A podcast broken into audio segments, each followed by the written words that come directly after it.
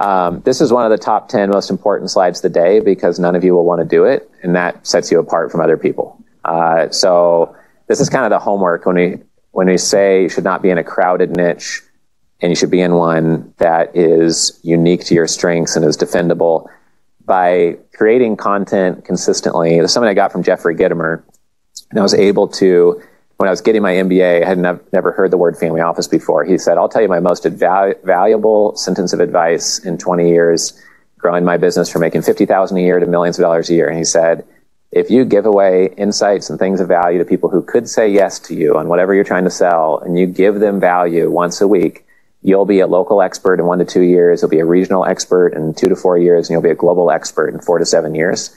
But then he ended the sentence saying, but none of you guys will do that. It takes way too much hard work. And I tell all my competitors that, and no one copies me. So good luck.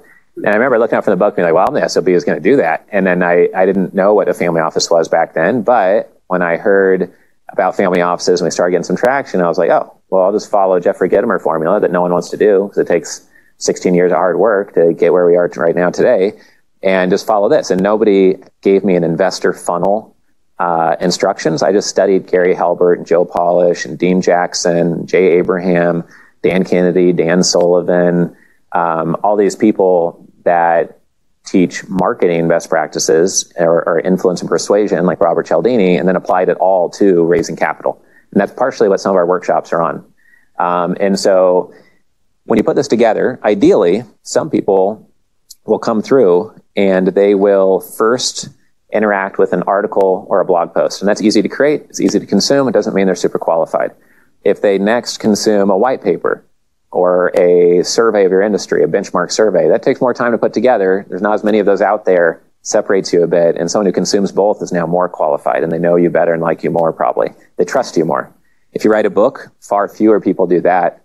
Um, if you give speeches, not, not many people uh, give talks. It might be right in line with how rare it is to, to write a book uh, maybe a little bit more frequent, but it means they're more qualified. If they sit through a live talk with you, you make a deeper connection than reading a book. You don't get to see who the human being is that way. And then if they if they meet with you live, they're more likely to invest just one on one or in a very small group setting. So they're more and more qualified the more they go down the funnel, but also takes more of your energy and your time to do these things. And so very few investment firms build the whole funnel. I know people have raised $100 million by having an AM radio show. That's all.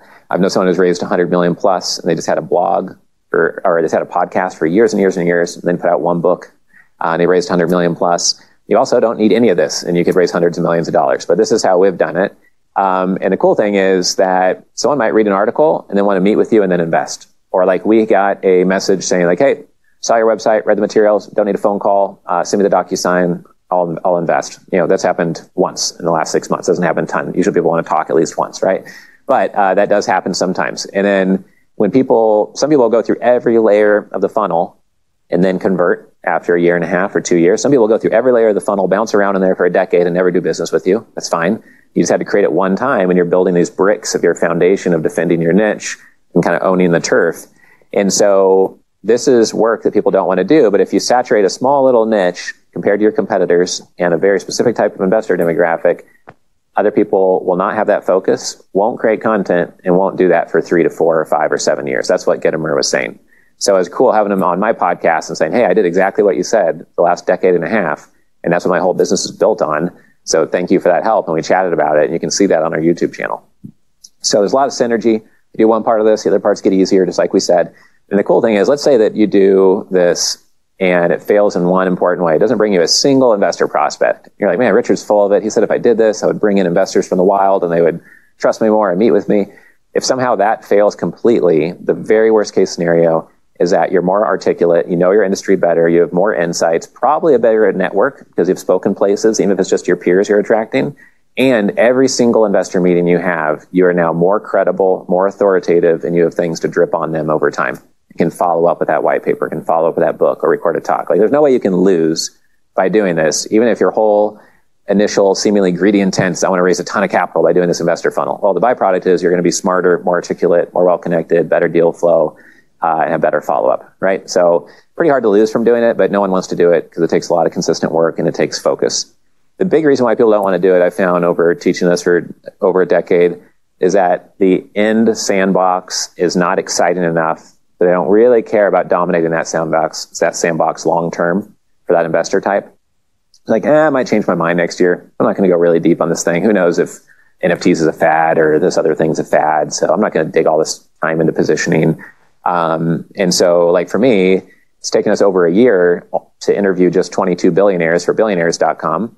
But our goal is to interview 100. And even if that takes me 15 years to interview 100 billionaires, to have three questions answered from each and have 300 insights from 100 billionaires in a 100 page book and at billionaires.com, like I'm sure something good will happen like from doing that, right? It doesn't make me any money right now, but it's a, a worthwhile sandbox to be in that will do this hard work and do it. Yeah, Vikash. So, like someone with my background, uh, with a little more uh, non-niche kind of uh, uh area, I have okay. a bunch of things which I simultaneously work on. Right. What do you suggest? Like, if let's say if I'm focusing on um, uh, post-money startups, in, right? You know, fintech, health tech, a little bit, right? Yeah, really, really good question. And then you have um, uh, commercial real estate. You know, that's another niche, and some uh, lower mid-market or mid-market M&As. Right. So, so with this funnel kind of a, a solution, right? Um, right. Can I then parallelly focus on multiple funnels, or has to be like one? Right. So I think I have like four answers for you. So the first one is if there's some niche you like the most, like commercial real estate or whatever, some little niche, yeah. you could just go deep on that. If that's your favorite type of client, that's 80% of your work, then it's a lion's share of your profits, and you could focus on that. Uh, you could focus just on attracting the best quality managers of many types, but do so so effectively because you're known as a top placement agent globally, and you represent your own personal brand as a placement agent, capital raiser so well that you get the cream of the crop pick of who you represent. That'd be a second option. The other option is an investor set. You could focus only on raising capital from endowment funds. Um, we, or another niche, like we've spent 16 years building Family Office Club and FamilyOffices.com or Slow But last year we bought SovereignWealthFunds.com and they have $27 trillion in the hands of 175 groups. You know, it's like double the family office space. Well, there's 10,000 of them. So like, oh, what have I been doing with my life last 16 years, right? Like jokingly, but like eventually we'll do something in the sovereign wealth fund space, but that could be later down the road. And it's not an investor segment we're digging into right now. Yeah. So that'd be, that'd be the, um, the other potential, the potential option there. But I think it'd be good to choose one of those and not try to be everything to all those different categories. So you try to be like for a finite period, you want right. to be authority in something, right?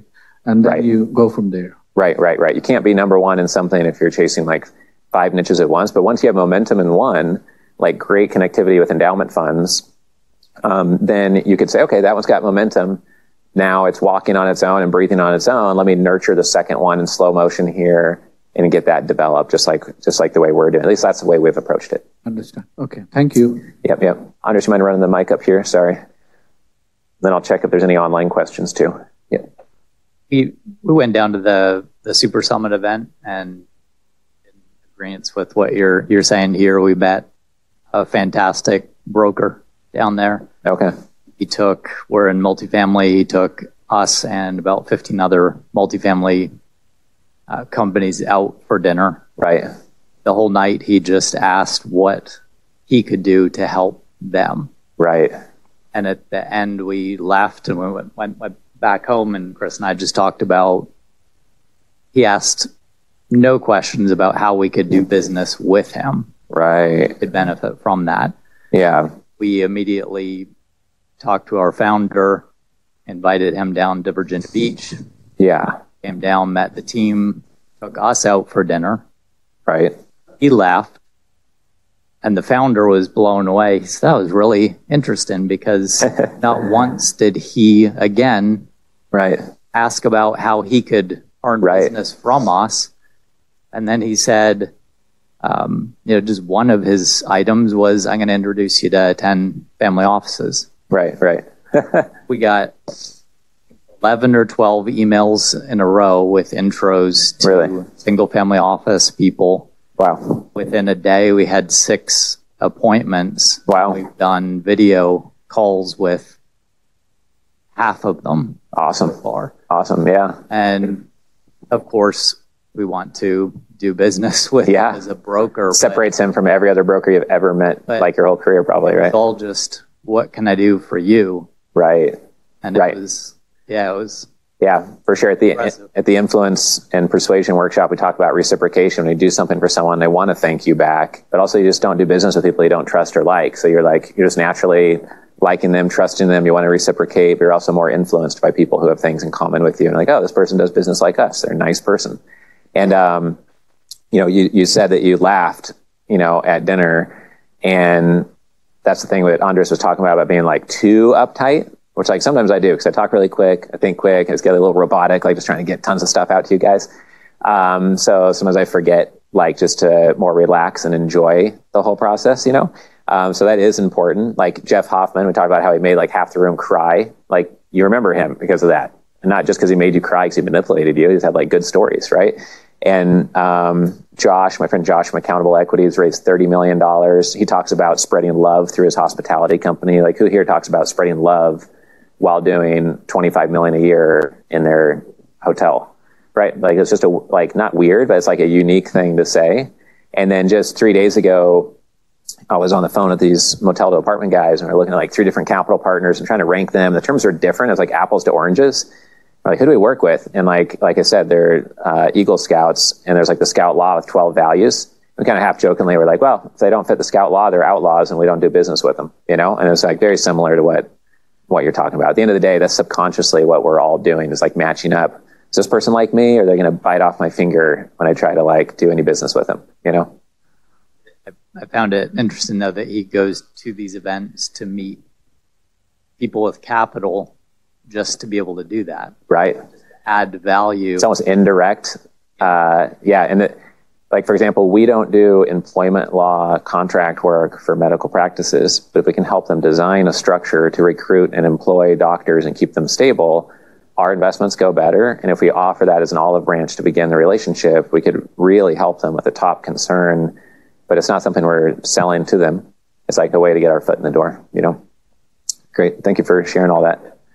That's great. And sometimes a little side comments like that could be like one of the most valuable things you take away. If you're naturally an entertaining person. Like my brother's like super outgoing, energetic. Andres is like 10 times more energetic than I am.